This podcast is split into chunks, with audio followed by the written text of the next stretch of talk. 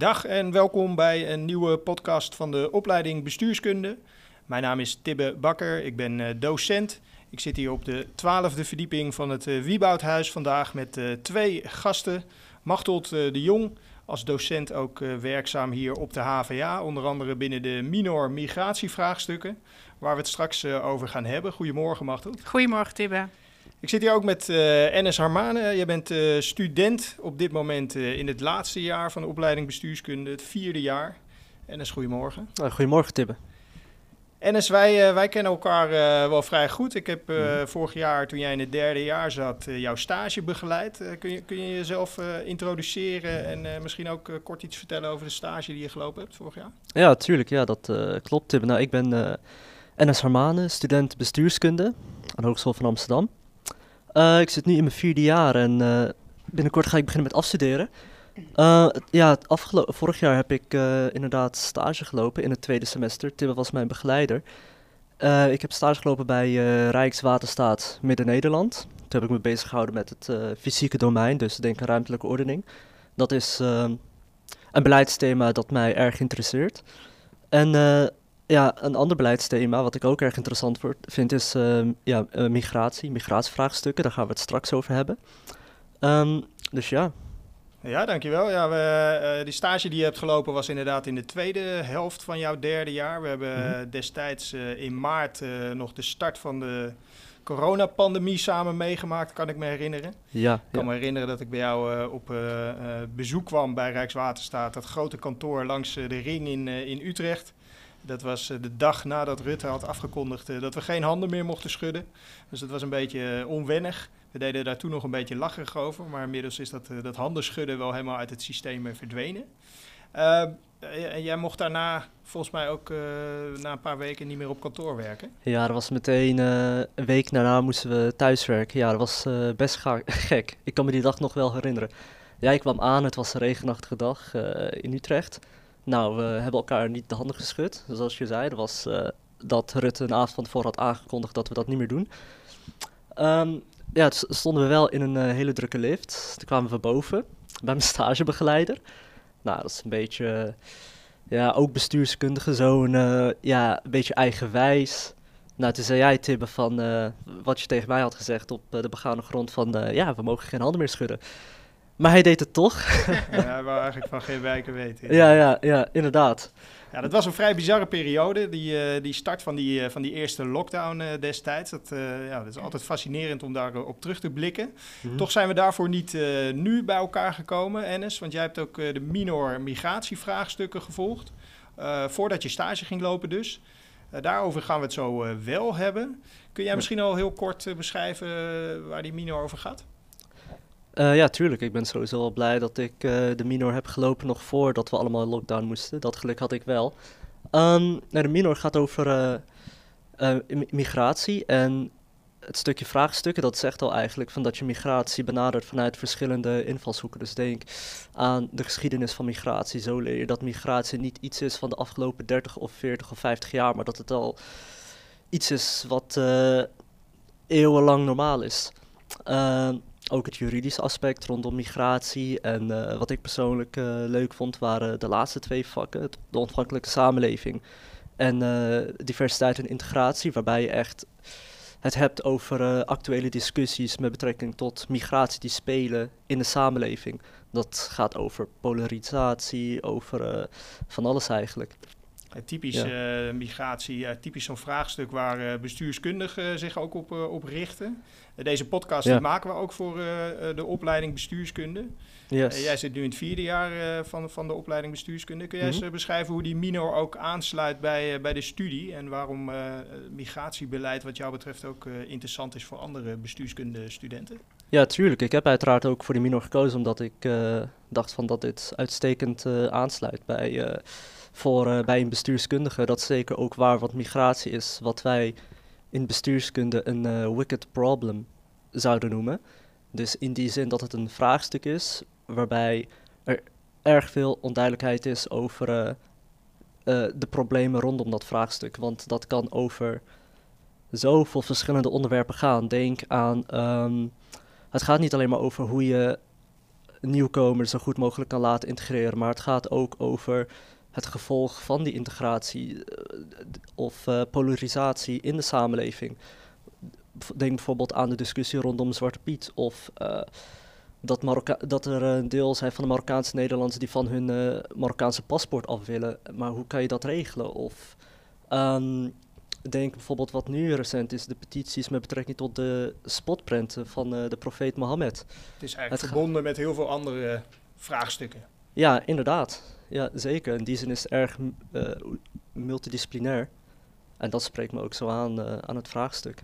Ja, je zoomt eigenlijk in op één zo'n uh, beleidsthema, in dit geval migratie. En als bestuurskundestudent bekijk je dat natuurlijk vanuit verschillende uh, invalshoeken. Ja. Dankjewel uh, Ennis. een van de docenten die binnen die minor ook lesgeeft, dat ben jij Machtot. Zou jij zelf ook eens nader willen introduceren? Ja hoor, heel graag. ik ben Machtot de Jong. Ik werk inderdaad één dag in de week op de HVA, in het bijzonder voor de minor. En ik begeleid studenten met hun afstuderen stage. En de andere dagen die ik werk ben ik lector diversiteitsvraagstukken bij Hogeschool in Holland.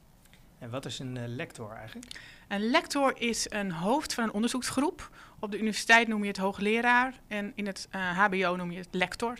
Dus mijn team bestaat uit tien mensen, heel divers. Jong, oud, met en zonder migratieachtergrond. Vrouwen, mannen. Uh, verschillende disciplines ook. Dus van filosofen tot uh, politicologen tot mensen die communicatie hebben gestudeerd. En dat is enorm leuk. Dus je doet onderzoek, je schrijft boeken, je geeft les.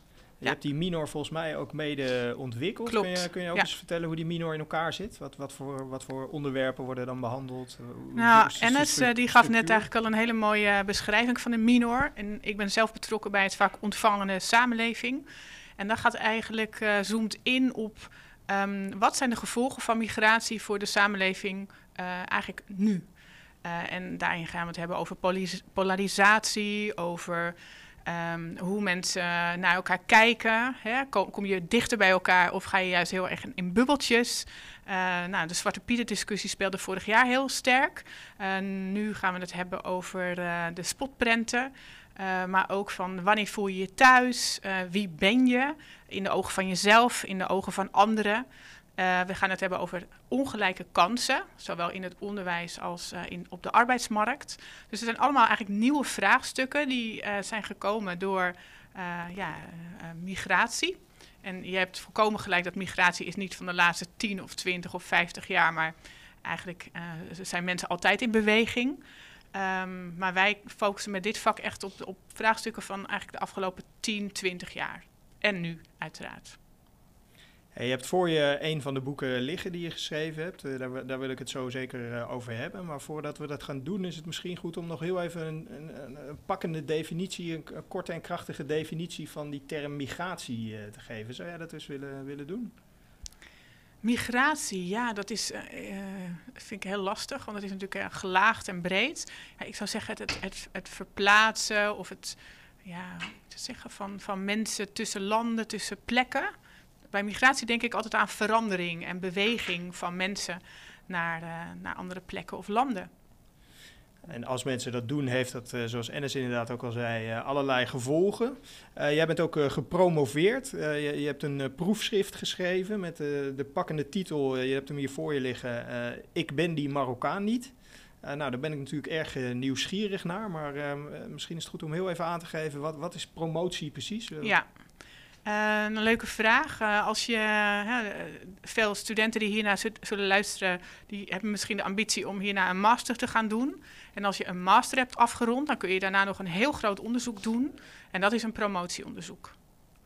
Je schrijft dan als, als afronding daarvan een, een proefschrift. Jouw ja. proefschrift heeft dus die titel Ik ben die Marokkaan niet. Nou, als ik jou zo zie uh, met, je, met je blonde krullenbos, uh, dan, uh, dan lijkt mij dat logisch. Maar waarom heb je voor die titel gekozen? Of met andere woorden, waar gaat dat proefschrift over? Nou, die, die titel slaat inderdaad niet op mij, want ik ben niet Marokkaans, maar een, een Noord-Hollandse. Maar dit, de, um, de titel slaat wel op jongeren die ik heb gesproken. Dit, dit proefschrift is geschreven in een periode dat Marokkaans-Nederlandse jongeren heel negatief werden belicht in de media. En die Marokkaans-Nederlandse studenten die ik op school leerde kennen, die voldeden echt helemaal niet aan het beeld dat in de media werd geschetst. Het waren allemaal gewoon leuke, slimme, vrolijke, uh, ontzettend leuke mensen. Uh, dus ik mocht van de VU, omdat ik cum laude was afgestudeerd, zelf een onderwerp bedenken waarop ik wilde gaan promoveren. En toen wilde ik inzicht geven in het leven van Marokkaans-Nederlandse jongeren over wie eigenlijk nooit werd geschreven in de media. De, de, de, de, jongeren met wie het gewoon goed gaat, die studeren, die bijbaantjes hebben, uh, zoon of dochter zijn. En um, daar slaat eigenlijk die titel op. Van als het gaat over Marokkaan en je, je vraagt tien mensen op straat definiëren Marokkaan, dan ging het altijd destijds hè, over criminaliteit, geweld, uh, noem maar op, of, of, of, of, religieus fanatisme. En dit waren dus niet dat type Marokkanen. Dus die Marokkaan die continu in de media zo negatief werd belicht, dat was niet deze groep. Dat gaat dus over beeldvorming en over, over identiteitsvorming ook, als ik het uh, zo doorgebladerd uh, heb. Wat, ja. wat is dat voor begrip, identiteitsvorming? Nou, wat ik met dit proefschrift wilde laten zien, is hoe Marokkaans-Nederlandse jongeren spelen met hun identiteit. Dus wie ben je? In de ogen van jezelf, maar ook in de ogen van de anderen. Identiteit is niet een vaststaand begrip, want door de jaren heen verander je. Hè. Het is een proces eigenlijk. En ik heb onderzocht hoe Marokkaans-Nederlandse jongeren thuis, school en samenleving met elkaar verbinden en welke identiteit ze daarin voorop zetten. Dus waar ben je bijvoorbeeld Nederlands of Amsterdammer of Marokkaan of zoon of dochter of moslim? En hoe speel je in die verschillende werelden met die diverse identiteiten? Zoals jongeren zeiden bijvoorbeeld op school dat ze hun moslimidentiteit uh, niet zo sterk wilden accentueren, omdat ze een gewone student wilden zijn, net als iedereen. Uh, maar als je bijvoorbeeld uh, uh, op familiebezoek was of bij een Marokkaanse bruiloft, daar was juist je Marokkaanse identiteit of je moslimidentiteit weer heel erg mooi om op de voorgrond te zetten. Dus het spelen met de identiteiten en wat dat met jongeren deed. Hè, want wat doet het met je dat je een deel van identiteit op school liever niet zichtbaar maakt? Dat is natuurlijk helemaal niet leuk. nou, daar heb ik over geschreven. Ik kijk ook even met een schuin oog naar, uh, naar Ennis uh, natuurlijk. Heb jij het uh, onderzoek van Machteld gelezen? Nee, maar ze heeft wel veel over verteld. Um, toen ik les van haar kreeg tijdens de minor.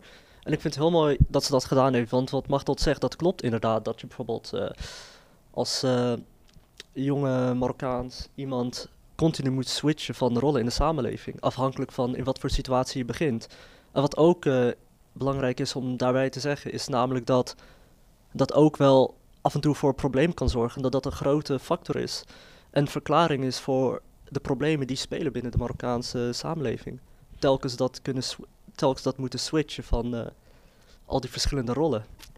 Ja, want het boek heet, uh, heeft de titel Ik ben die Marokkaan niet. Hè. Dat gaat, uh, nou, daar zit heel duidelijk dat woord, woord Marokkaan ja. in. Toen ik deze podcast aan het voorbereiden was, toen zat ik daar ook een beetje mee te worstelen. Van, dan gaan we nou hebben over Marokkaanse jongeren of jongeren met een migratieachtergrond. Of, of nou, er zijn heel veel woorden voorbij gekomen in de afgelopen jaren. Hoe, hoe ja. kijk jij naar die, hoe, hoe, moet ik jou noemen? Um, ja, die Marokkaan, maar niet die Marokkaan. Nee, maar ja, nee, ik zou gewoon zeggen. Of zijn aan die identiteiten ook weer verschillende uh, namen gekoppeld? Noem je in de Marokkaanse gemeenschap bijvoorbeeld zelf Marokkaan uh, of, of, op andere momenten weer niet? Um, ja. ja, tuurlijk. Ik bedoel, in het openbaar kunnen Marokkanen elkaar makkelijker kennen en dan heb je soort al van een indirecte band. Dus dat speelt zeker. Maar hoe je mij mag noemen, ja, ik, ik zie mezelf gewoon als Nederlander met een uh, migratieachtergrond. En die achtergrond, die Marokkaanse achtergrond die ik heb, dat, die is tevens ook zeg maar belangrijk voor de identiteit die ik heb gevormd. Zeker. Een van die uh, mensen uh, die in die uh, minor aan bod komt, hè, of een van die doelgroepen, mensen met een, met een Marokkaanse achtergrond, er komen waarschijnlijk ook nog andere nationaliteiten voorbij. in die minor ehm, gaat het over de ontvangende samenleving, zei je net, Machteld. kun je eens omschrijven waar dat specifieke deel van die minor over gaat? Want daar zit ook jouw verhaal in, als ik het goed begrepen heb. Ja, daar zit ook mijn verhaal in. Het zijn uh, vier bijeenkomsten waarin um, uh, een beschrijving wordt gegeven van de veranderende samenleving. Hè, de, de, nieuwe groepen migranten die naar Nederland zijn gekomen, eigenlijk vanaf de jaren 50, 60. En de impact daarvan en beeldvorming. Het gaat over kansenongelijkheid op school en in de samenleving. Hoe mensen met elkaar omgaan.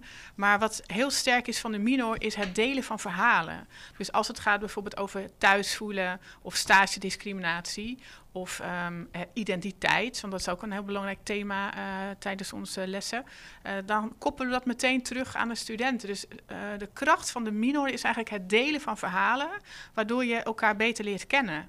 Want ook al studeren studenten met elkaar op school, dat wil nog niet zeggen dat je ook je verdiept in elkaars leefwereld en denkwereld en beseft van uh, nou, hoe is jouw jeugd geweest? Of uh, waar loop jij tegenaan? Of waar word je gelukkig van? Dus het delen van verhalen en het zoeken daarbij naar overeenkomsten, dat maakt die minor zo krachtig. En dat hangen we dus op aan allerlei thema's die spelen in onze Nederlandse samenleving. Ik kan me ook voorstellen dat dat de manier is om uh, ook voor jezelf om achter je identiteit te komen, hè, door daarover te praten en door daar door woorden aan te geven. Um, ik, ik, begrijp ook dat je als je migreert uh, bij migratie, dat je dan met allerlei uh, nieuwe vraagstukken rondom je identiteit ja. uh, te maken gaat krijgen. Nou, vooral loyaliteitsconflicten ook. Van, heel veel jongeren met een migratieachtergrond die, die, die vertelden bijvoorbeeld dat hun ouders bepaalde beelden en, en dromen hè, voor hun kinderen hebben bedacht. Maar dat je als kind misschien iets heel anders wilt. En dan wil je, ja, kies je je eigen pad, kies je het pad van je ouders. Uh, jij gaf net aan van het, het botsen van identiteiten uh, kan soms ook voor gedoe leiden. Zeker bijvoorbeeld tijdens puberteit. Van wie ben je nou? En, en wie wil je zijn en uh, hoe, hoe wordt naar je gekeken? Ik, ik, ik, toen ik zeg maar, met mijn proefschrift bezig was, toen ben ik ook bij bijna alle Marokkaans-Nederlandse studenten die bij het onderzoek betrokken waren thuis geweest. Dus ik heb uh, contact gemaakt met hun familie. Uh, ik heb binnenschool, buitenschool met ze afgesproken. Eindeloos hoeveelheden thee gedronken, gepraat. En ik zag zelf ook, als ik bijvoorbeeld met een Marokkaans-Nederlandse jongen afsprak uh, om een interview af te gaan nemen, dat we toch op een bepaalde manier werden bekeken. En dat was voor mij best wel confronterend. Van, hè, heel veel jongeren met een migratieachtergrond zeggen van ja, maar uh, er is sprake van discriminatie, er is sprake van uitsluiting. En door heel dicht bij de groep te staan, ervaar je het zelf ook. Dat want je minder jij, goed jij wordt behandeld. Anders bekeken. Ja, tuurlijk. Want ik werd gezien als, oh, uh, jij bent met een Marokkaanse man. Uh, hoe kan dat als Nederlandse vrouw? Ja. Dat was nog niet zo uh, gebruikelijk. Uh, nee. Dan. nee. Okay.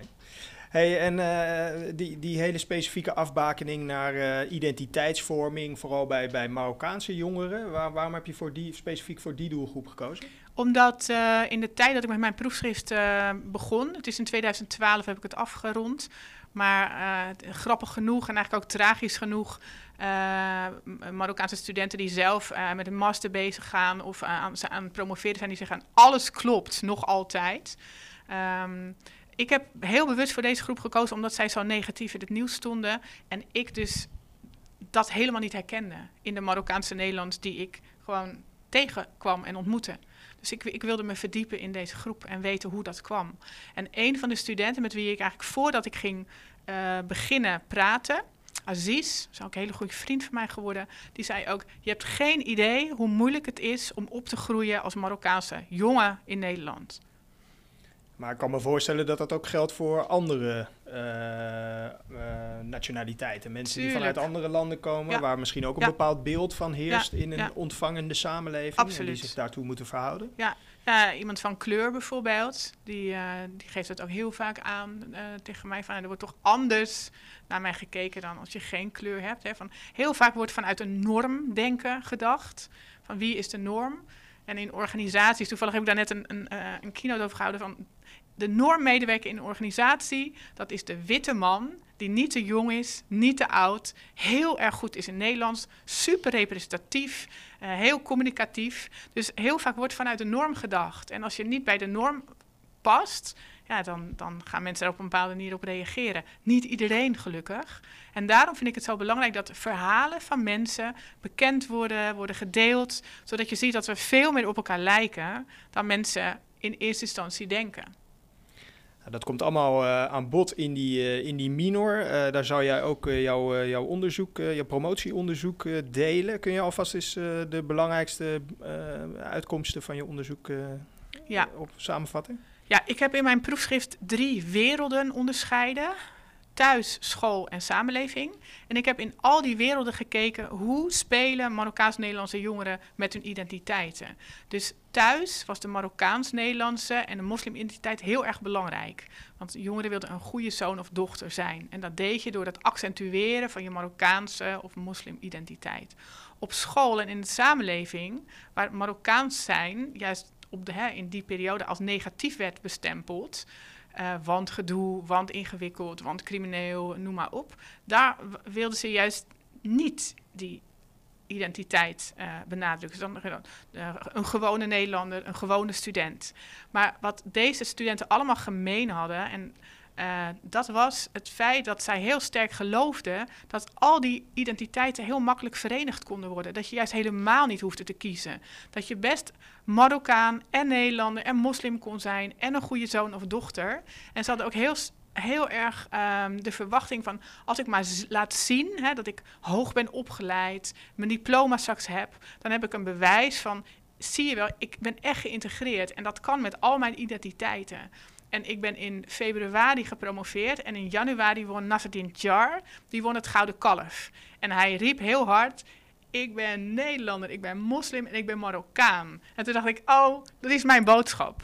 Dus, en ik heb een fucking gouden kalf. Precies, precies, precies. Maar dat is dus de, de, de, nou ja, de boodschap van het kan allemaal, je hoeft niet te kiezen. En zeker toen die politiek van, van je moet een keuze maken, ben je voor Nederland of voor Marokko? En net als met het voetbalelftal bijvoorbeeld. En dat deze jongen zegt, maar wij zijn het allemaal en wij kunnen het ook combineren. Dat wilde ik laten zien. Ja, dat vind ik ook heel erg interessant, want je kan geen absolute waarheid leggen op ja, wat integratie is en hoe ver je geïntegreerd bent. Ik ben dus in die zin ook zeker met Machteld eens van, ik kan zowel Marokkaan zijn als Nederlander, uh, als, ja, uh, et cetera, zodoende. En volgens mij is daar recentelijk ook een uh, leuk boek over geschreven van, uh, ik ben even vergeten hoe die heet, een Turkse antropoloog. Sinan, Sinan, ja, ja, ja. precies, mijn ontelbare identiteiten. Voetbal, het voetbal ook een belangrijk uh, vertrekpunt eigenlijk was. Hè? Dan moest hij gaan hmm. kiezen of hij bij uh, Turkije of bij Nederland ging, uh, ging spelen op het pleintje. Ja, ja. Ja, inderdaad. Nou, een aanrader. Ik heb hem nog niet gelezen, maar ik kan hem zeker een aanraden. fantastisch boek. Ja, ja, nee, dat geloof ik me al te graag. Dus ja, dat is inderdaad belangrijk. Van, je hebt verschillende identiteiten. Je hoeft er niet uit te kiezen. Want ik, ik geloof ook, als daar continu op gehamerd wordt, dat dat alleen maar voor problemen kan leiden. Het is al lastig om tijdens het op, uh, het opgroeien continu te moeten uh, switchen van de rollen. D dat is al lastig op zich. Dus dat herken je uh, goed in het, in het promotieonderzoek van, van Machteld, in het boek dat zij geschreven mm. heeft. Maar ja, heb je ook nog be bepaalde kritiek gehad op, op Machteld? Van hey, hier zou je toch eens anders naar moeten kijken? Um, nee, niet dat ik weet. Nee. Dat is heel lief van je. Hadden we ook afgesproken, hè? ja, inderdaad. Nou, laten we, laten we dan maar even gewoon overgaan naar, eh, naar eh, jouw ervaringen ook als, uh, als student in een minor. Want daar wou ik mhm. het ook nog uh, over hebben. Yes. hoe kijk jij terug op nou, dit onderdeel van de, van de minor specifiek? Ehm, want jij hebt dit ook vorig jaar met Machteld besproken, behandeld. Ja. ja, dat ging met name over identiteitsvorming, toch? Ja. Ja, nee, ik vond dat uh, ja, heel leuk en heel interessant om het daarover te hebben. Toen, uh, toen hebben we ook allemaal inderdaad zelf onze eigen verhalen gedeeld. En toen ben ik ook zeg maar voor het eerst in een klas dat ik op zo'n niveau iets persoonlijks ben gaan delen. Bijvoorbeeld dat ik een minderheid in een minderheid ben. In de zin van dat ik wel een Marokkaanse achtergrond heb, maar dat ik niet religieus ben. Dus aan de hand van dat vak durfde ik dat voor het eerst zo te uiten. Dus respect daarvoor, uh, Machteld. Ja. Dus dat uiten, dat deden jullie door ook een levensverhaal te schrijven, als ik het goed, goed begrepen heb. Correct. Een, een, ja. product waar je als student aan werkt, het, het levensverhaal. Mm -hmm. Een beroepsproduct. dat hoort bij die minor, dat is een opdracht. Mm -hmm. waarmee de, de, de stof ook wordt, wordt getoetst. Ja. Kun jij eens uitleggen, Machteld, wat is de bedoeling van, van, van die opdracht? Nou, de bedoeling was dat studenten hun, ja, hun levensverhaal dus opschreven. En niet van uh, toen werd ik geboren en toen. Maar echt van wat waren nou cruciale punten in je leven, momenten die bepalend zijn, voor, zijn geweest voor wie je nu bent. Uh, hè, dat kan bijvoorbeeld een docent zijn op school die uh, heel veel Marokkaanse Nederlandse jongens met name, die hebben een negatieve ervaring gehad op de basisschool. Dat een, een, een juf of een meester zei van, met jou wordt het toch niks. En dat was een drijfveer om juist heel erg goed je best te doen op school. En ik, een, een van de jongens had ook gezegd van, uh, op het moment dat ik mijn diploma heb, dan is het eerste wat ik doe, is teruggaan naar mijn basisschool en terug naar de juf en zeggen, het werd toch niks met mij. Dus, uh, maar dat kan, kunnen ook hele positieve ervaringen zijn. Hè? Van, wat zijn nou momenten geweest in je leven die uh, je hebben gemaakt tot wie je bent nu? En daar een beschrijving van geven. Van, uh, nou, en ook hoe ben je opgegroeid? Wat waren belangrijke normen en waarden? Wie waren je vrienden? Um, nou, heel mooi. En wat jij net ook zei, van, uh, heel belangrijk is die veilige context. Dus dat studenten verhalen durven delen. Dus niet als iemand zegt, nou echt belachelijk dit. Maar dat je naar elkaar luistert, je, je oordeel opschort en juist alleen maar vanuit wezenlijk interesse gaat vragen. En niet oordelen. En dat is heel goed gelukt vorig jaar. Ja. Dat is sowieso denk ik een belangrijke onderzoeksvaardigheid. Dat je mensen het gevoel geeft uh, van vertrouwen. En, en, en, dat ze open, open zijn over alles. Geen sociaal wenselijke antwoorden, maar... Uh, uh, durven delen van, uh, van verhalen. Wat, wat, ja, uh, wat, heb jij daarvan opgestoken, Ennis, van die, van die levensverhalen? Want je hebt ook de levensverhalen van andere studenten gehoord. Ja, inderdaad. Um, nou, ik vond het schrijven, het proces zelf, vond ik al best wel iets waar ik veel van heb opgestoken.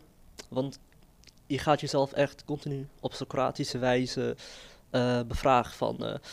hoe komt het dat ik zo ben? Waarom denk ik op deze manier? Wat heeft ervoor gezorgd dat ik deze keuzes heb gemaakt en dergelijke? Socratische wijze, die moet je even toelichten. Nou, bijvoorbeeld dat je... Uh, meestal pas je dat toe, zeg maar, op een ander door continu door te blijven vragen, zonder, wat mag dat zijn, zonder zelf een, meteen een oordeel te vormen, gewoon puur vanuit de intentie om te luisteren en te begrijpen. Maar uh, tijdens het schrijven van zo'n levensverhaal, ja, heb ik dat een beetje op mezelf toegepast. Vragen waarop, aan mezelf vragen, hey, waarom uh, denk ik op deze manier? Waar, hoe, waarom ben ik zo? Waarom heb ik deze keuzes gemaakt? Dus je gaat en, echt uh, introspectisch uh, te werken. Je gaat, je gaat naar binnen, naar binnen kijken bij ja, jezelf. precies. Dat, dat, is het perfecte woord die je daarvoor kan gebruiken, inderdaad. Introspectie. Wat, ja. wat heb je van de andere studenten vernomen? Wat voor, wat voor levensverhalen kwamen daar aan bod waar je veel van geleerd hebt? Ja, nou dat sommige mensen ook wel echt nare dingen hebben meegemaakt. En uh, wat ze daarvan uh, hebben opgestoken natuurlijk. Ja, dat is een wat abrupt einde aan dit gesprek. Uh, vandaar nog even deze voice-over vanuit de montage. De laatste vijf minuten van, van het gesprek zijn helaas weggevallen tijdens het opnemen. Ook dat gebeurt helaas soms bij het maken van podcasts. Ik sprak met Ennis en Machtold nog even over de komende weken. Machtold gaf daarin aan dat jullie aan het levensverhaal gaan werken met de studenten van de minor. Ennis gaf daarbij als suggestie, als tip nog mee om vooral open te delen, je verhalen te vertellen met elkaar. Want op die manier haal je het meeste uit de minor. En zo ronden we het gesprek af. Via deze weg wil ik in ieder geval Machtold en Ennis nog heel erg bedanken voor het gesprek en voor jullie deelname aan de podcast. Mocht je nou naar deze podcast geluisterd hebben en de behoefte hebben om daarop te reageren, stuur mij dan vooral even een eh, e-mailtje. Dat kan via mijn e-mailadres t.bakker.hva.nl. Wellicht heb je nog goede suggesties of wil je een keer meepraten in de podcast. Wellicht heb je andere vragen of opmerkingen. Ik hoor het allemaal graag. Vertel ook eh, vooral andere studenten over de HVA BSK-kast. Die kan je ook gewoon vinden op eh, Spotify, deze podcast. Uh, en ook op vele andere podcastplatforms. Veel succes met alle studieactiviteiten. Hopelijk tot snel weer spreeks of tot ziens op de HVA.